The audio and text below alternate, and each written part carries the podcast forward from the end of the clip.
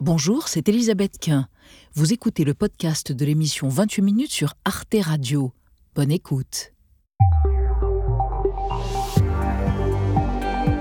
Bonsoir à toutes et tous, heureuse de vous retrouver pour une nouvelle édition de 28 minutes. L'actualité du jour, c'est la réforme des retraites élaborée par le gouvernement et censée entrer en vigueur dès l'été 2023. Les Français nés après 1961 travailleront donc progressivement jusqu'à 65 ans. Mais cette réforme de retraite, je veux dire simplement à quel point elle est essentielle. Je veux le dire à tous les jeunes qui nous écoutent. Pour le payer, il faut que nous acceptions tous collectivement de travailler un peu plus. C'est ça l'objectif de cette réforme. Alors cette réforme des retraites, on le voit, une priorité pour le gouvernement, est-elle fondée économiquement? Les Français accepteront-ils de travailler jusqu'à 65 ans malgré la hausse de la retraite minimale à 1200 euros?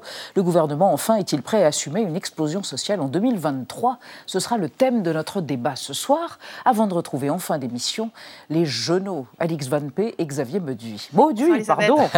Bonsoir Elisabeth. Bonsoir, quel est votre programme?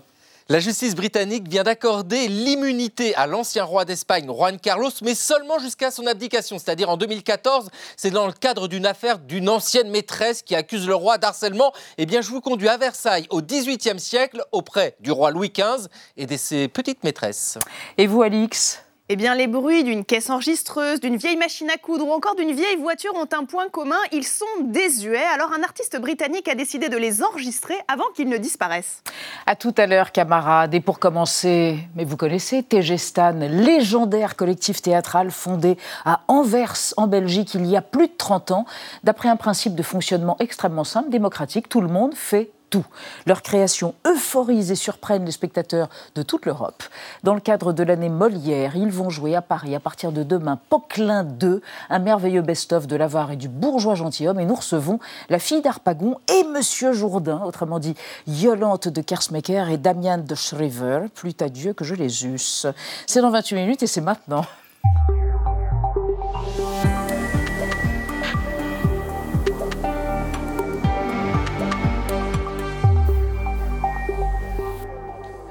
Bonsoir Yolante de Kersmaker. Bonsoir. Mon Dieu. Bonsoir Damien de Schrever. Enchanté, bravo. C'est ça, du premier coup. On est moins bon que vous, nous les Français, on est nuls. Vous parlez si bien français. Je vous présente Nadia Dame. Bonsoir, bonsoir Nadia. bonsoir, et Benjamin Sportouche. Bonsoir, cher Benjamin. Son nom, ça, ça, veut dire, euh, de Schrever, ça veut dire l'écrivain. Hein? Ce que je ne fais pas. Vous le ferez peut-être un jour. Mais en même temps, vous jouez beaucoup. Alors attendez, rassurez-nous tout de même. Rassurez tous les fous de Tegestan et de Molière. Ce que vous allez présenter à partir de demain soir, c'est-à-dire Poquelin 2, c'est en français. C'est pas en néerlandais sous-titré. Le vieux français. Le vieux français de Molière. Le vieux français. Avec les points, avec euh, tintamarre, brouillamini, des mots que les Français même ne comprennent pas. Oh, embrouillamini, c'est tout oui. Oh, oui, c'est charmant, embrouillamini. et dites-moi, pourquoi Poquelin 2 et pas Molière? Parce que Poquelin a quelque chose de comique? Eh bien, chère madame, parce qu'on avait fait un Poquelin 1. Bah, bien sûr. Et alors, c'était le Poquelin 2. Le Poquelin 1, c'était euh, le médecin malgré lui, le malade imaginaire, Scanrel, le cocu imaginaire. Et c'était un mélange qu'on a fait. Euh, et les, euh, les égotistes, oui. c'était une pièce posthume que euh, Molière a écrite après sa mort. Oui. Il avait tous les talents. Bon, ça, on l'a joué il y a 20 ans. Très bien. Alors, vous êtes à Paris. On va reparler bien sûr de Poquelin 2. Ne me regardez pas comme ça, l'écrivain. Mais d'abord, votre portrait à tous les deux, réalisé par Gaël Legras. Anvers, le paradoxe de la comédie, Poquelin 2, c'est la règle de trois de la compagnie TG Stan. Elle est fondée en 1989 à Anvers par quatre élèves du conservatoire, dont Jolande de Kersmaker et Damien de Schriver. Ce qui nous a très vite réunis, dit Jolante, c'est le désir de travailler sans metteur en scène. Nous n'avions pas envie d'être des instruments au service d'un démiurge. Leurs deux premiers spectacles tirés de deux pièces de Gombrowicz et de Tchekhov séduisent les programmateurs de la zone néerlandophone. Mais très vite, le collectif se produit à l'international, comme ici à Toulouse avec My Dinner with André, adapté d'un film de Louis Malle. Ici, les gens me semblent tellement bizarres. Bizarre, oui. Oui. Bizarre, oui. oui. Au sein de TG Stan, il n'y a pas de hiérarchie, pas de directeur artistique ni de directeur financier. Les décisions sont collectives et le travail sur les textes, les décors, les costumes se fait en commun. On fait des, des longues, longues discussions. Quand on a, par exemple, huit semaines euh, de répétition, on a six semaines autour de la table. Et ce sont les deux dernières semaines qu'on rentre sur le plateau. Et ça se voit. La compagnie recherche ce qu'elle appelle le paradoxe de la comédie, soit l'humour et la légèreté qui rendent souvent la tragédie plus tangible et plus intense. Ils travaillent les textes de Wilde, Ibsen, Bernard ou encore Pinter. En 2012, ils partent en tournée avec Les Estivants de Gorky, une pièce sur des intellectuels russes du début du XXe face aux bouleversements sociaux. Je comprends euh, ce que vous voulez dire et euh, euh, ça, ça, ça, me rend, euh, ça me rend triste. C'est un humour qui nous qu'on aime beaucoup parce que c'est un peu le rire jaune. C'est pas. c'est- Est-ce que c'est de l'ironie? Je ne sais C'est pas de l'ironie. Ce n'est pas de l'ironie. Mais Mais on essaie de jouer ça d'une manière expressionniste, peut-être, je peux dire. Nos choix sont porteurs d'un message. Ce sont des textes qui parlent beaucoup des structures sociales de la bourgeoisie, de notre lien au monde, précise Jolante. Ils reprennent aujourd'hui leur Poquelin 2 à l'occasion de l'année Molière. Tout ce qui n'est pas prose n'est point vert, tout ce qui n'est pas vert n'est pas prose. Sur son site, la compagnie précise Un spectacle de TG Stan n'est jamais un produit achevé, mais plutôt une invitation au dialogue. Quel portrait C'est dommage que notre ministre de la Culture n'a pas vu euh, ce montage. Pourquoi? Il vous Ah, parce donnerait, qu'on a il vous donnerait plus de subventions? on a reçu moins de Il faut subventions. l'envoyer euh, Donc en au- France, au comme aux cabinet. Pays-Bas, c'est les mêmes problèmes de subventions. Oui. Mais pourtant, Oui. vous êtes une troupe légendaire, Oui, Yolande mais, de mais sauf dans notre pays. Ah bon? Ben oui, oui, Oui, oui, on- oui, mais c'est comme ça. Mais c'est partout la même chose. Je ne sais pas si c'est comme ça en France. Bah, bon. C'est-à-dire que nous ne sommes pas acteurs. Bah, on en parlera après. Ah. Non, mais revenons quand même sur la méthode. Vous passez au moins deux mois à table. Oui, mais ça veut dire, oui. Quand on a euh, huit, euh, huit semaines de, de répétition, on, on est six semaines autour de la table. Et en fait, en fait, on fait euh, la dramaturgie ensemble avec tous les acteurs. Il n'y a pas de metteur il n'y a en pas de scène. metteur en scène. Et on travaille le texte, on, enfin, on travaille chaque mot, chaque, on fait aussi notre, notre, notre, notre, la traduction, Oui. euh, parce qu'il n'y a pas de tous des télétextes, il y a des, des traductions qui sont vraiment bien en flamand. Donc, Et quand, et quand vous êtes sur scène, les uns et les autres, là vous êtes cinq, sept comédiens, cinq hommes, deux femmes pour Poquelin 2, vous vous autorisez absolument tout. Il y a des léchouilles, il y a des grimaces, il y a des petites danses. Euh, Harpagon, la scène de la cassette, on est entre Tex Avery et Louis de Funès. Les corps sont extraordinairement ex- expressifs. Quelquefois vous ratez un mot, vous vous reprenez, vous jouez le souffleur de l'autre. C'est merveilleux de liberté et en même temps c'est toujours sur un fil, sur une ligne de crête. Oui. C'est le principe? On est bien préparé. hein. Les répétitions sont des répétitions sans strict. euh, euh, ça veut dire que on a beaucoup parlé de toutes les possibilités et les, les entrées, les sorties sont quand même assez fixées.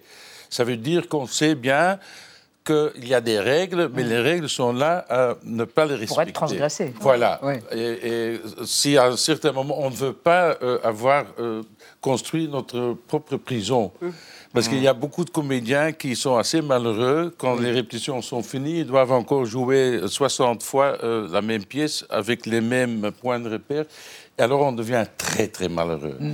Et ici, il y a beaucoup de possibilités et, et on se connaît assez bien. Alors, il y a euh, la grande confiance Oui. qu'on a entre euh, les comédiens. Oui. Benjamin Mais c'est vrai que vous laissez les imperfections, euh, vous bafouillez. Mais En ce n'est on- que de l'imperfection. Mais, c'est ça. mais en fait, il y a une forme d'intranquillité dans la tranquillité. Puis, euh, Mais on n'est pas tranquille. Ah, vous n'êtes pas tranquille. Moi non plus. Mais lui non plus. Je suis totalement, je suis tellement nerveuse pour, Oui, pour demain. Parce que Vous avez on une traque encore? Oui. Oui, oui. absolument. Mais Pourquoi? Parce que oui, parce qu'on doit, on, on, On doit texte- rester ensemble. Le texte est, le- est le- est la partiture, et ça, il- elle, est, elle est stricte. On dit ça partiture, partition La partition. Partition, la partition, c'est excusez-moi. Mais c'est joli, Non, la non, partition. De rien, mon C'est un joli néologisme, néologisme, Euh, euh, euh, oui, la partition, donc le, le- le texte de Molière, c'est pas qu'on va le changer, non, c'est pour nous, ça c'est c'est strict. Mais on fait Et des C'était un grand, hein. grand travail pour le faire, Et pour le mémoriser. pour le mémoriser, pour le faire bien, enfin voilà, oui. Ouais. Vous vouliez absolument. Alors, vous jouez plusieurs personnages euh, le cocher, le cuisinier d'Arpagon et Monsieur Jourdain, le bourgeois gentilhomme. Vous vouliez absolument. suis vous battu êtes, vous êtes pour- vêtu comme un nuage d'ailleurs, vous êtes extravagant. Oui. Et vous vous êtes battu pour le jouer, pourquoi? Parce qu'il y avait quelque chose dans cette pièce qui m'attirait énormément. Quoi donc? Il y a quelque chose. Je commence à le trouver très sympathique. Et pour moi, c'est euh, une clé d'entrée dans ce personnage un peu, soi-disant, ridicule, mais de plus en plus, je crois qu'il veut quand même apprendre Oui, mais- et qu'il veut quand même devenir quelqu'un de mieux. Molière. Le meilleur. C'est l'année Molière. Euh, vous êtes sensible évidemment à la dimension farce, mais aussi bouffe, mais aussi à la dénonciation. Euh, le roi est nu, des hypocrisies, des inégalités sociales, euh, des vilainies de l'âme de l'âme humaine. Je suppose que tout ça est à l'œuvre euh, dans votre travail préparatoire. Absolument, absolument. Et c'est aussi que, par exemple, une pièce comme L'avare, Oui. l'extrémité qu'il y a là-dedans, quelqu'un qui est si avare que c'est presque, c'est presque, c'est presque, euh, oui, on, on le croit presque pas. Mais c'est cette extrémité, Oui. oui, qui nous, qui, qui m'attire, qui nous attire en fait, parce que, oui, c'est si humain. Et ce qu'on ressent aussi chez ce grand monsieur Molière, c'est que c'est un comédien Oui, c'est et qu'il euh, joue, qu'il jouait avec ses copains Oui. et qu'il écrit pour des comédiens et que ce n'est pas un metteur en scène qui est euh, plus grand sur l'affiche que euh, l'écrivain souvent de la pièce. hein. Euh, il est là Oui.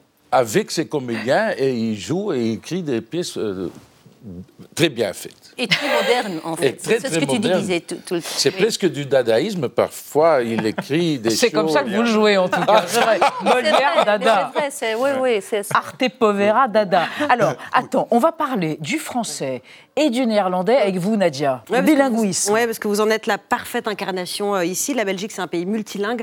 On y parle le français, le néerlandais, l'allemand. Et en ce moment, il y a un débat euh, très politique dans votre pays autour du néerlandais qui, paraît-il, serait en train de disparaître. En tout cas, c'est ce qu'on lit.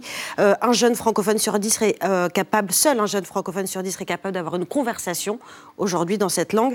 Et c'est la raison pour laquelle votre ministre de l'Éducation a annoncé que le néerlandais allait être obligatoire à l'école dans toute la Wallonie. C'est déjà le cas à, à Bruxelles. Vous jouez en français, vous jouez en anglais, vous jouez en néerlandais, vous traduisez vous-même vos textes.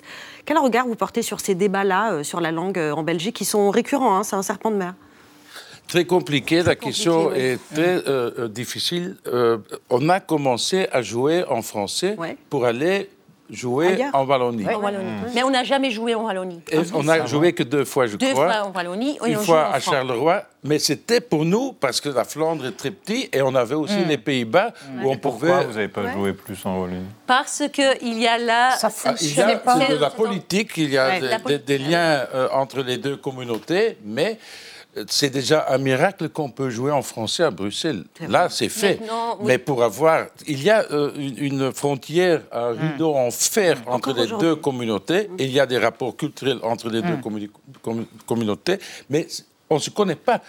En fait, ça devient... euh, ce- ce sont des autres pays presque. C'est vrai Mais nous, du coup, on apprend à vous connaître. Enfin, ça fait 30 ans qu'on vous connaît. Pourquoi vous dites que vous êtes Mais une ce sont les caricature deux directions. Aussi, les, les- les comédiens de la Wallonie ne jouent pas chez nous en, en Flandre Non. et, vice-versa. Donc le cette étanchéité est des deux côtés. Oui. Il y a- C'est il y a- il très, y a- très triste. Oui, il y a 30 ans, il y a le grand festival à Bruxelles, le Kunstenfestival Mhm. des Arts, qui a été le premier festival qui a vraiment, euh, oui, concilié en fait Mhm. les, deux, les deux parties. Mais c'est, Ce n'est pas réussi. c'est- c'est- oui, le festival est réussi Oui. à Bruxelles. Il y a eu un, Bon. un mélange, mais bon. Re- Restons à propos de Paris, puisque c'est à Paris que vous allez vous produire. Juste une dernière question. Pourquoi dites-vous je suis une caricature? Je trouve que je suis une caricature, oui, De quoi de moi-même. Ah bon C'est déjà ça. crois. Mais je crois que quand on est comédien, on doit essayer quand même de- d'oser d'être ridicule. Sinon, je ne crois pas que c'est possible. Ridicule et adorable, ils le sont. Merci à tous les deux, Yolande de Kersmaker et Damian de C'est Schrever. bon, merci pour le grand Voilà. honneur. Pour Poquelin 2, à partir de demain soir, au Théâtre de la Bastille, c'est petit, il y a énormément de gens qui veulent vous voir, peut-être allongerez-vous, on ne sait pas. En tout cas, c'est dans le cadre du Festival d'automne et nous sommes honorés que vous soyez venus sur ce plateau, enfin pardon, euh, dans ce studio. Merci encore. Pas obligé, merci. On passe à notre débat que de Salam Alek autour de la réforme des retraites du gouvernement Borne, censée entrer en vigueur à l'été 2023. Les Français nés après 1961 travailleront progressivement jusqu'à 65 ans. Les Français vont-ils accepter cette réforme? Y a-t-il un risque d'explosion sociale en janvier? Débat après la mise au point de Sandrine Le Calvez.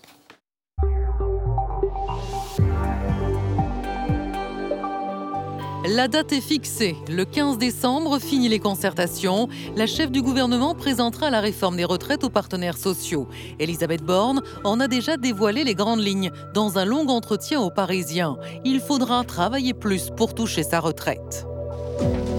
Le report progressif de l'âge de départ à la retraite de 62 à 65 ans d'ici 2031, c'est ce qui permet de ramener le système à l'équilibre dans les 10 ans. À partir de l'été prochain, à raison de 4 mois de plus par an, l'âge de départ à la retraite devrait reculer jusqu'à 65 ans. Les régimes spéciaux, à la RATP ou EDF par exemple, seront supprimés.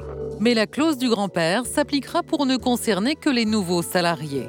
Pompiers, policiers devront également travailler plus longtemps.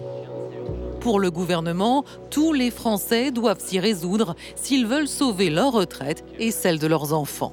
On ne peut pas maintenir un système de retraite par répartition quand on accumule 100 milliards d'euros de dettes d'ici euh, quelques années. Ça n'est absolument pas tenable.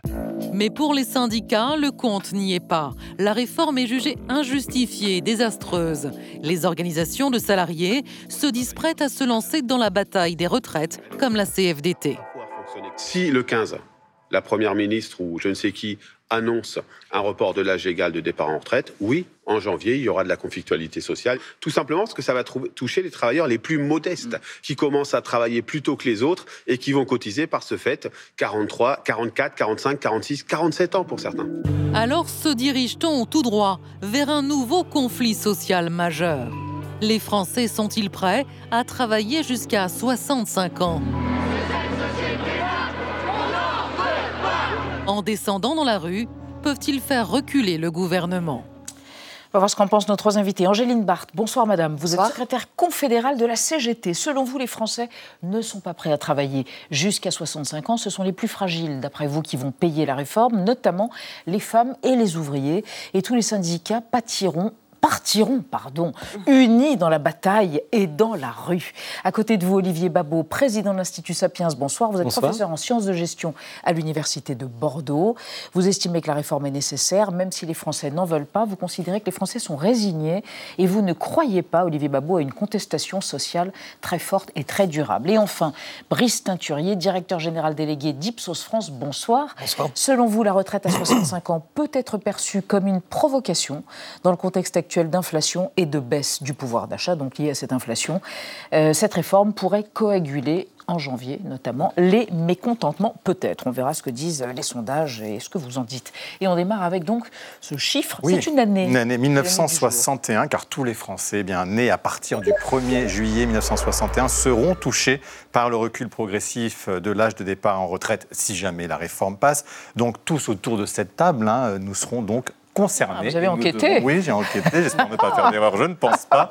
Et nous devrons travailler plus longtemps pour obtenir une retraite à taux plein. Angeline Barthes, alors est-ce que les jeux sont faits ou pas pour vous? Parce qu'on entend 65 ans, mais en même temps, il y a aussi cette notion de 64 ans qui est mise sur la table. Est-ce qu'il y a une marge de négociation, selon vous, avec le gouvernement?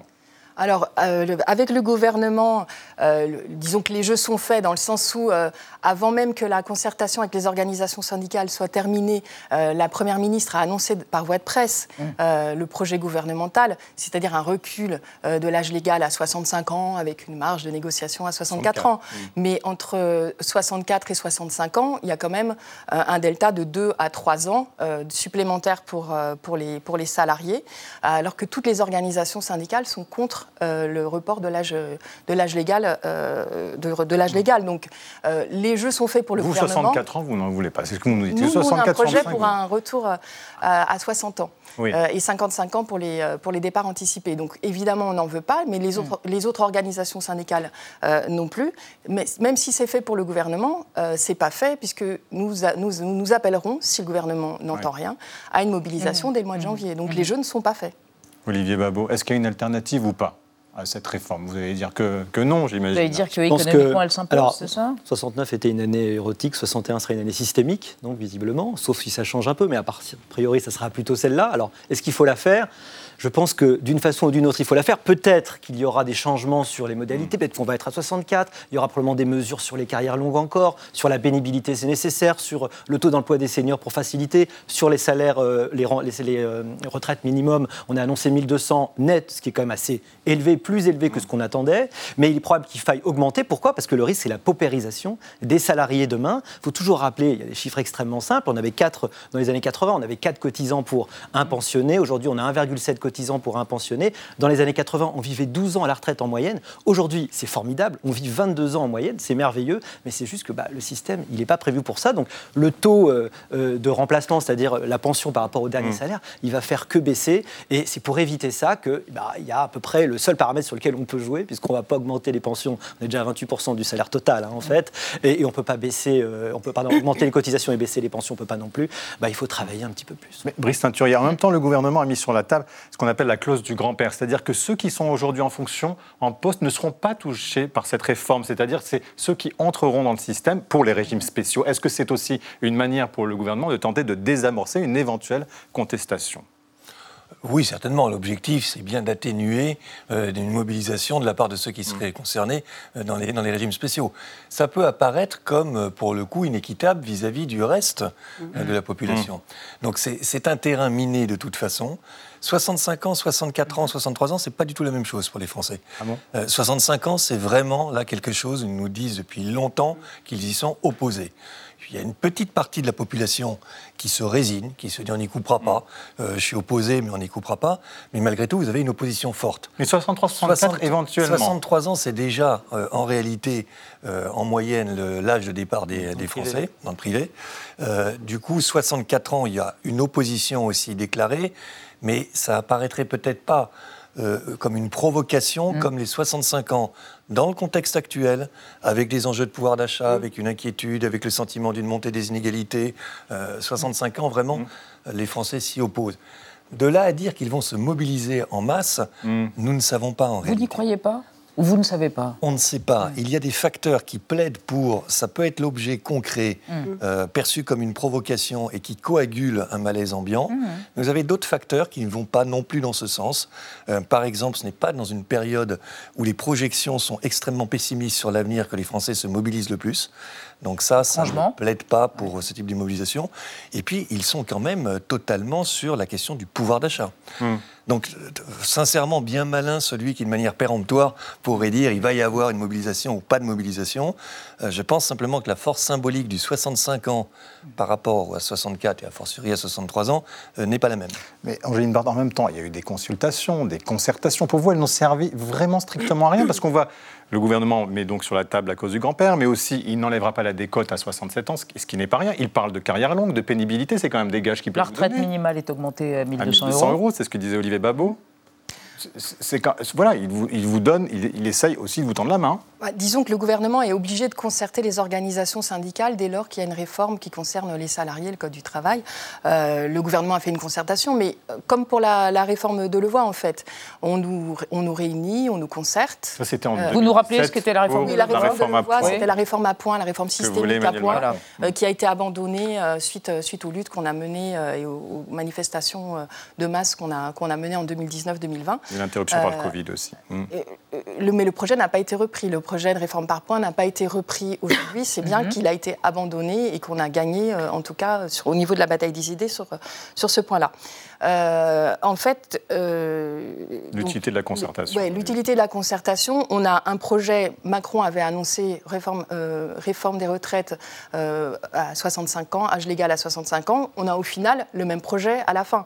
Alors que toutes les organisations syndicales, je le redis, euh, ont, opposé en fait leur voix contre, contre le, le recul de l'âge légal. Nous, on a des propositions à la CGT. On a des propositions pour un retour à 60 ans, euh, 55 ans pour les métiers pénibles, euh, qui, est finançable. Euh, jamais on a pu le mettre au débat avec les autres organisations syndicales euh, sur une table de négociation. Donc, oui, on a été réunis. De là, entre euh, être réunis, être écoutés et entendus, il y a une énorme marge. Donc vous savez, vous n'avez pas été entendu. Alors on va revenir avec vous, Nadia, et après avec Brice Teinturier, sur ces sondages euh, quant à l'opposition des Français. Oui, alors ces sondages, ils sont, ouais, ces 65 sondages sont très clairs. Ils montrent tous que les Français sont dans leur majorité euh, hostiles à cette réforme. On va se concentrer sur trois sondages euh, en particulier parce qu'ils éclairent à leur manière des, des points de crispation. Le premier, c'est une enquête de l'IFOP pour Sud Radio. Elle a été menée, euh, cette enquête elle a été menée en septembre. Elle révèle que seuls 22 62% des Français euh, sont pour ce recul de l'âge de départ à 65 ans. On retient aussi qu'une minorité de Français, 32%, considèrent que la réforme, c'est un enjeu prioritaire actuellement. L'urgence ne serait pas là selon eux. Euh, du sondage YouGov pour le Huffington Post d'octobre, on retiendra qu'en plus d'y être défavorable, 55% des Français ne comprennent pas l'objectif, c'est-à-dire la philosophie euh, de la réforme. On peut imaginer que les hésitations du gouvernement les ont un peu perdues. Je rappelle qu'en 2019, Emmanuel Macron ne voulait pas toucher à l'âge de départ. Il disait que c'était hypocrite et vous le disiez, il avait plaidé un temps pour un système à points. Et je finis ce tour d'horizon avec Via Voice qui se concentre cette fois, c'est intéressant, vous allez le voir, sur les cadres. Ils sont 56% à vouloir une réforme des retraites, oui, mais pour partir à 60 ans, avec peut-être prise en compte des études. Deuxième surprise, près d'un cadre sur deux se dit prêt à manifester pour défendre sa retraite. Ils sont presque autant envisagés de se mettre en grève. Euh, Brice Teinturier, on va revenir sur le cas particulier des cadres, mais on imagine évidemment que le gouvernement connaît ces sondages. Et pourtant, il risque de... Enfin, c'est bien parti pour qu'il s'obstine, pour qu'elle aboutisse? Oui, mais vous savez, ça, ça fait longtemps que moi je vois des gouvernements qui, contrairement à une légende, ne gouvernent pas au sondage. Ils le disent. Donc euh, les Français disent depuis très longtemps, vous avez cité ces, ces enquêtes, il y en a d'autres qui sont opposés effectivement à un tel recul. Ça n'empêche pas le gouvernement. Et on peut le comprendre, le- il ne doit pas s'aligner que sur l'opinion, euh, de, de vouloir faire passer cette réforme s'il estime qu'elle est nécessaire. Mais ce qu'il faut retenir, c'est que pour qu'une réforme passe, il faut trois conditions. Ouais. Il faut que les Français considèrent qu'elle est nécessaire. Et là, effectivement, le pari, il n'est pas gagné. Euh, vous avez 76%, ça c'est une enquête Ipsos, euh, des, euh, des Français qui nous disent qu'ils sont inquiets pas cité euh, sur l'avenir du système de retraite, mais ça ne veut pas dire qu'ils veulent une réforme des retraites. Donc la nécessité, pourquoi cette réforme, c'est pas encore acquis dans l'opinion. Deuxième condition, il faut que la réforme apparaisse comme juste. En France, c'est absolument nécessaire. Là aussi, c'est tout l'enjeu de est-ce que c'est juste? Qu'est-ce qui va se passer avec les régimes spéciaux? Est-ce que la progressivité, la pénibilité seront pris en compte, etc. Paris n'ont encore gagné. Et puis le, le trois- la troisième condition, c'est qu'il faut que vous n'ayez pas trop de Français qui se projettent comme étant des perdants de la réforme. Et c'est ce qu'on avait vu au moment de la, la tentative d'une réforme systémique, euh, où finalement vous aviez énormément de Français qui se projetaient comme étant euh, des perdants de la réforme, alors que le gouvernement essayait de dire mais non, il y a beaucoup de gagnants, les femmes, euh, les, les plus précaires, etc. Et ça n'avait pas marché. Donc là, on est à un moment du processus où aucune de ces conditions ne me paraît totalement remplie. Et c'est pour ça que tout va dépendre quand même de la, de la négociation, de la capacité ou pas à revenir sur certains points. Et on peut déboucher sur euh, un conflit, je crois, fort, mais on peut aussi avoir d'autres euh, Mm. euh, formes de, de démobilisation qui, au final, l'emportent. En même temps, Olivier, euh, bah, bon, on entend ce que dit Brice Teinturier, mais est-ce que le gouvernement n'est pas en train de se dire aussi, quelque part, de manière un peu cynique, les Français sont euh, euh, concernés aujourd'hui par le pouvoir d'achat, par l'inflation, par ce qui se passe en Ukraine, et finalement, voilà, la, la retraite, la réforme va passer aussi parce que le contexte est ailleurs et plus anxiolytique par ailleurs. C'est c'est une alchimie compliquée, l'opinion et, le- et les soubresauts sociaux, parce que parfois les inquiétudes euh, s'annulent, ça arrive. On est préoccupé par autre chose, donc on oublie un problème, et parfois elles s'ajoutent. Parfois il y a une forme de convergence.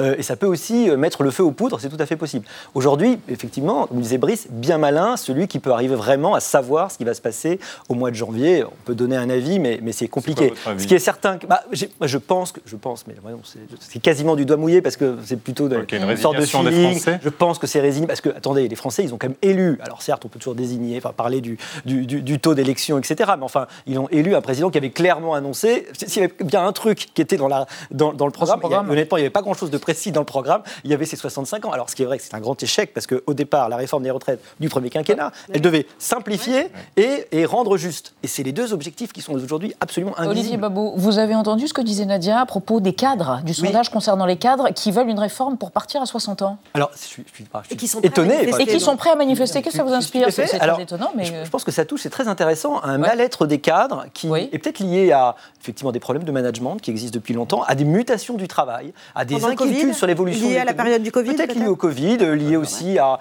euh, c'est vrai, euh, dans une économie qui s'est tertiarisée, il y a de plus en plus de jobs qui sont des jobs qui sont un peu en décalage avec le sens qu'on peut essayer de donner à son travail. Et ça, c'est ressenti euh, beaucoup plus durement. En plus, la catégorie des cadres, c'est très large. Ça s'est Oui. beaucoup euh, euh, élargi, en fait, depuis les années 70. Et donc, ça peut traduire cette forme de, euh, pas de désespérance, mais de- de- d'ennui un petit peu, et puis de prise de distance par rapport à son Considération travail. outre de la valeur Oui. travail. Ouais. Brice Teinturier et après Angéline Barthes sur la question. Quand vous prenez un échantillon Ouais. de Français, on dit euh, X% des Français sont favorables ou pas favorables à la réforme des, des retraites.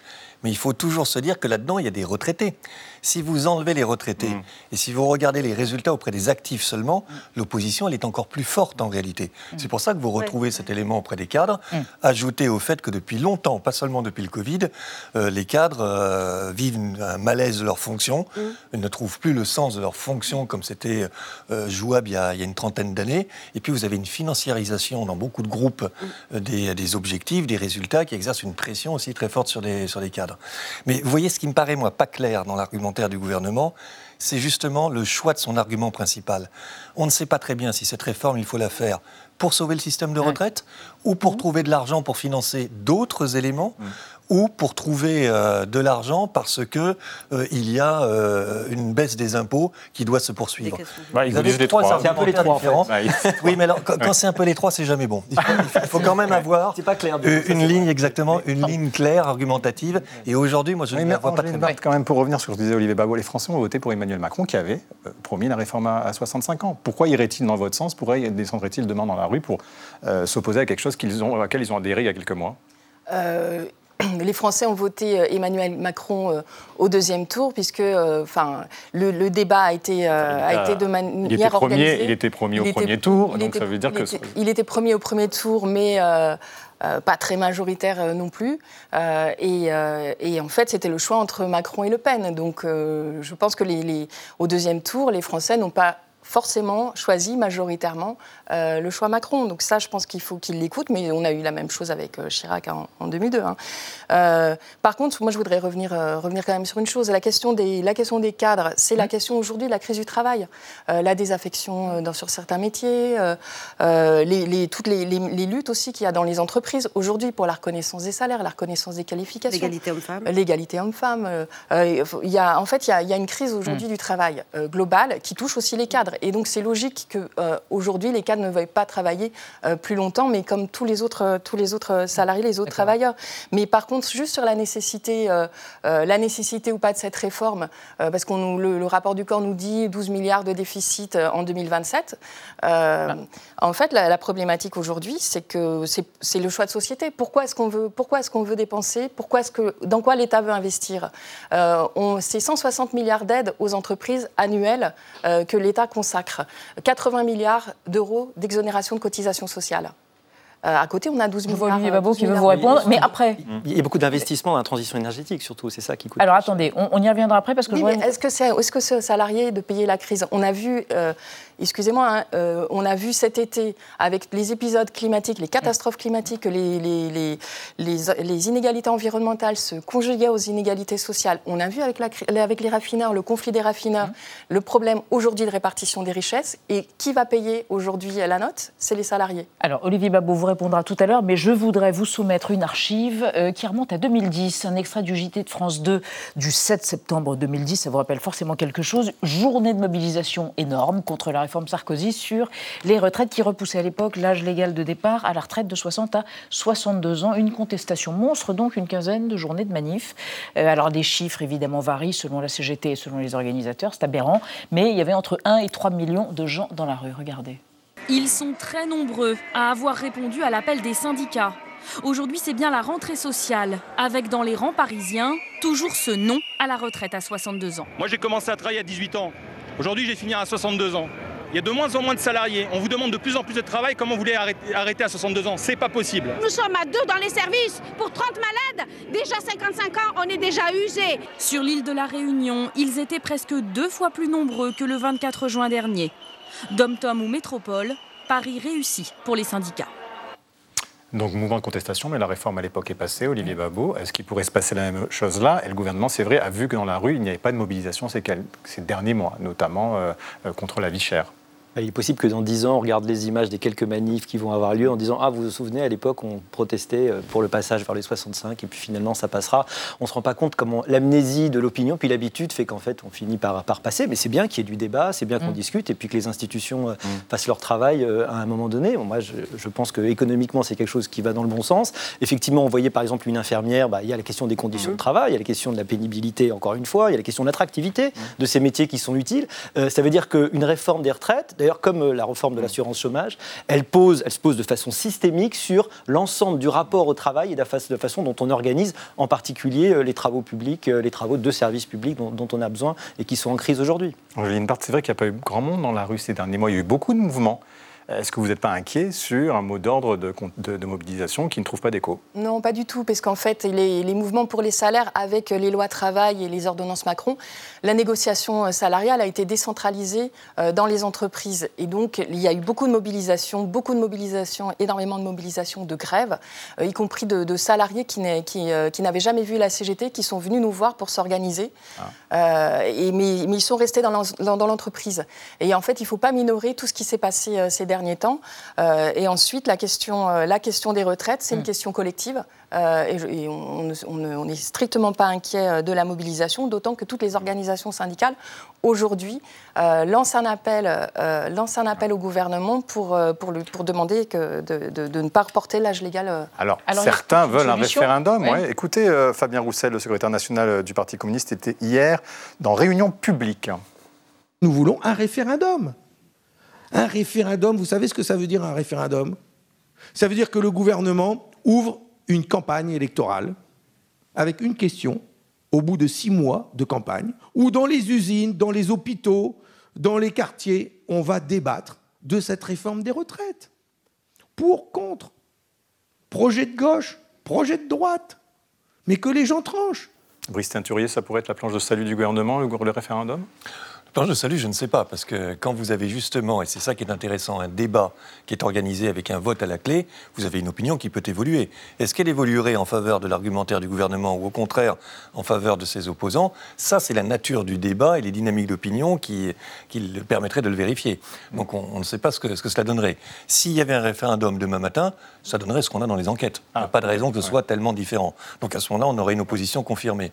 Mais par rapport à, à la question des, des mobilisations faibles jusqu'à maintenant, il y a, je crois, quand même une différence de nature. C'est que quand vous euh, parlez de la vie chère, c'est un objet qui est très général, qui est très abstrait, qui, qui concerne les Français. Mais ce n'est pas une mesure concrète comme une réforme des retraites initiée par un gouvernement et contre laquelle vous pouvez vous mobiliser. Vous avez eu une autre réforme qui est passée comme une lettre à la poste euh, dans l'opinion, c'est la réforme de l'assurance euh, chômage, mais elle est passée dans l'opinion parce que les Français, de plus en plus, estiment qu'il y a, dans une proportion des deux tiers des Français, euh, trop d'assistanat dans notre pays. D'assistanat entre guillemets, mais ils considèrent qu'il y a effectivement trop de gens qui vivent comme ça des revenus euh, du, euh, d'allocation ou des, ou des revenus de la, de la puissance publique, de redistribution. Et pour autant, ils bien. constatent aussi qu'on est dans une période de tension sur l'emploi. Donc là, ils étaient en phase avec le gouvernement. Sur la retraite, ce n'est pas la même chose. Donc, Donc on ne peut pas verra. Déduire, on ne peut pas déduire de l'absence de mouvements forts euh, ces derniers temps qu'il n'y en aura forcément pas du tout à propos des, des retraites. Donc à suivre, on verra ce qui se passe en janvier. Merci, à tous les trois de vous être penchés sur cette question de l'acceptation des Français ou non de la réforme des retraites avec le départ en retraite à 65 ans. On reste dans l'actualité avec Xavier Mauduit qui va regarder par le trou de la serrure les kikouteries, comme il dit, de l'ancien roi d'Espagne, Juan Carlos, révélé euh, et dénoncé par ses maîtresses. Alix Van Pee va nous présenter un archiviste des sons de notre époque. Et pour commencer, Thibault Noll, qui recense les mots vedettes de l'actualité ce soir, se penche sur la nouvelle vague. C'est pas du cinéma, c'est du Covid, et c'est entendu. Ça, c'est plutôt rassurant par rapport aux nouvelles euh, vagues. Cette nouvelle vague nous le rappelle. Pas encore d'inquiétude face à cette nouvelle vague. Qu'est-ce que ça veut dire Exactement ce que ça dit. Merci de m'en dire un peu plus. Entendu. La vie secrète des mots vedettes. Nouvelle vague désigne tantôt une réelle nouveauté, au cinéma ou en pop musique par exemple, tantôt une vieille rengaine, comme en météo ou en infectiologie. Si l'adjectif vague signifie flou, le nom vague est viking. On trouve du vague avec accent aigu en vieux norrois ou avec haro en chef en suédois, et il exprime la notion d'onde, de va-et-vient, de submersion. En covidologie, le décompte du nombre de vagues ne fait pas totalement consensus. En comptant la première de février à mai 2020, pour laquelle il n'y avait pourtant pas de test en population générale, et en suivant les hausses et baisses successives de cas positifs, il y aurait eu 8 vagues. Et celle qui inquiète le ministre de la Santé est ainsi la numéro 9. La nouvelle vague Covid, qui accompagnera la France à la Saint-Sylvestre, est en partie causée par un nouveau sous-variant d'Omicron, BQ1.1, mais qui trouve des failles pour entrer dans le corps humain et provoquer diarrhée et vomissements. Avec trois quarts des contaminations en Île-de-France, le jeune BQ 1.1 déferle comme une vague sur la nouvelle vague. Le terme nouvelle vague est apparu dans l'Express en 1957 sous la plume de sa fondatrice qui s'intéressait au phénomène de génération avant d'être accolé à un nouveau genre de film d'après-guerre, un cinéma d'auteur que l'un de ses meilleurs ennemis résume ainsi Personne avant eux n'avait osé dire autant de bien de soi et autant de mal des autres. Les thaumaturges de la nouvelle vague sur pellicule étaient pour beaucoup d'ex-critiques au cahier du cinéma. Les intubés de la nouvelle vague sur brancard seront pour beaucoup des non-vaccinés. Seulement 53% des plus de 80 ans avaient reçu 4 doses fin novembre. Dans les hôpitaux comme dans les salles, la nouvelle vague, c'est à bout de souffle.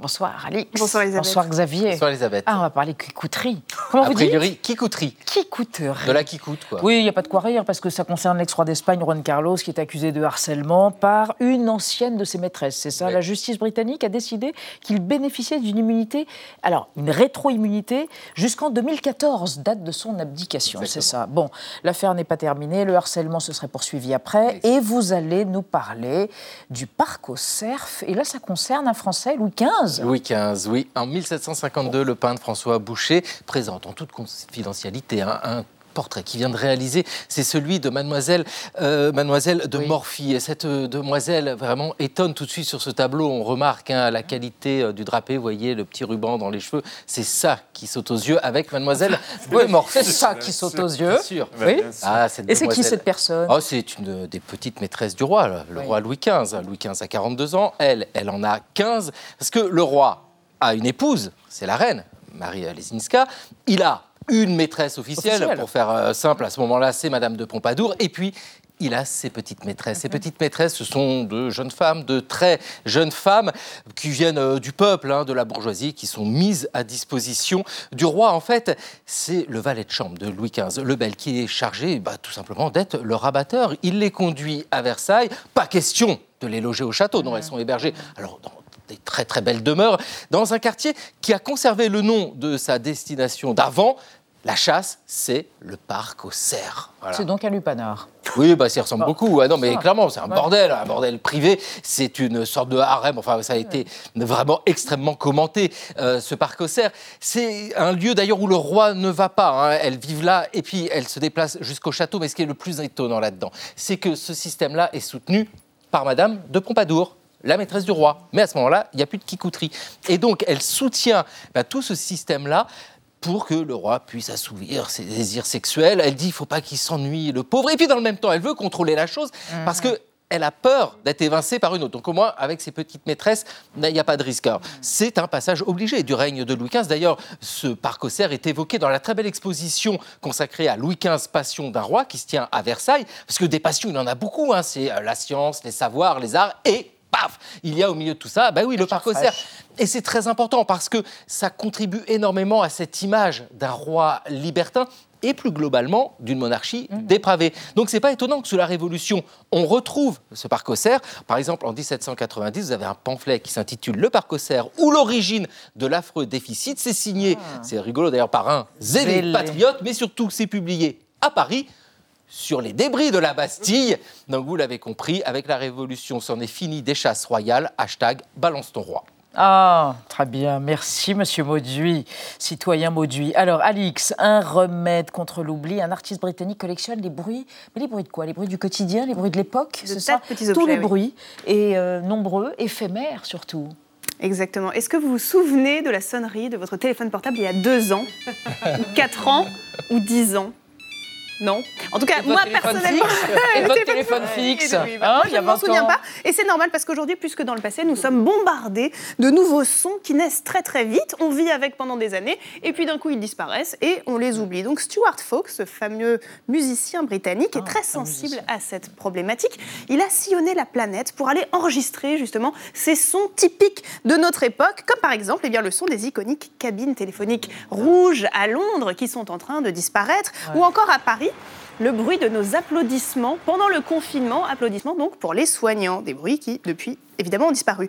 Donc ce musicien est particulièrement touché par le côté euh, éphémère de ces sons, donc il a créé un projet qui s'appelle Son obsolète pour lequel il a enregistré 150 sons qui sont déjà passés de mode. Comme quoi? Comme par exemple le bruit d'une machine à coudre Singer. Oh, ça, qu'on n'entend plus beaucoup, mais les passionnés de couture comme Xavier ont reconnu Oui. le modèle Non, numéro 66. Ah oui, il secoue tous ses vêtements. Il a posé le dire. Avec le meuble avec. Exactement. Autre son de 1800 1998 qui est déjà désuet. Ouais, oui, l'allumage, le son donc à l'allumage de ce vieux Nokia et Fox, donc le, le britannique, a même enregistré le bruit que font les touches lorsqu'on appuie dessus. Les quoi? Les touches, les touches de ce téléphone. Non, pas, non, pas les touches, les touches. Pas par fétichisme de téléphone portable, mais parce qu'il traite ces sons comme des témoins Mais de oui, notre époque. oui. Comme si c'était euh, des textes ou alors des photos, des vidéos aujourd'hui. Et d'ailleurs, la British Library de Londres a même commencé à récupérer ces sons pour les mettre dans ses archives. Parce que ces sons ne sont pas que de la matière pour les historiens qui l'utiliseront bien plus tard, ils suscitent aussi des émotions. Oui. C'est comme une Madeleine de Proust acoustique qui nous replonge dans le passé. Donc c'est un projet euh, artistique, esthétique, c'est ça? Oui, et d'ailleurs, ce Britannique n'est pas le seul à avoir utilisé ces sons du quotidien comme une matière. Euh, Il y a beaucoup d'autres artistes qui l'ont fait, euh, qui le font d'ailleurs encore aujourd'hui. La chanteuse Björk, par exemple, qui a déjà intégré dans ses morceaux le bruit de volcans islandais en éruption. Le DJ allemand Paul Kalkbrenner, sinon, lui, il a fait un tube à partir du son du métro berlinois. Le- la sirène euh, quand les portes se referment. Et en France, nous ne sommes pas en reste. Il y a quand même le DJ Jacques qui est connu pour son univers totalement barré et pour sa coupe de cheveux. Il est connu, lui, pour avoir mixé des morceaux à partir de petits bruits, comme par exemple le bruit euh, d'un stylo quatre couleurs ou alors d'un tampon encreur. Oh, il est bien. comme ça. Oui, ça dure Ouais. 10 minutes, c'est génial. Et en fait, tous ces sons additionnés font euh, un super morceau. Donc maintenant qu'ils sont transformés en musique, s'appelle? Jacques. Euh, voilà, maintenant que ces sons sont transformés en musique, ils auront peut-être plus de chances de traverser le temps. Merci. À suivre sur l'antenne d'Arte Chérie. Soirée cinéma, Christine Scott Thomas, Juliette Binoche, Ray Fiennes et William Dafoe dans Le Patient anglais. Le film aux 9 Oscars, ça c'est formidable. Et tout de suite, Émilie Aubry, le dessous des cartes. À demain, 20h05. Tchuss.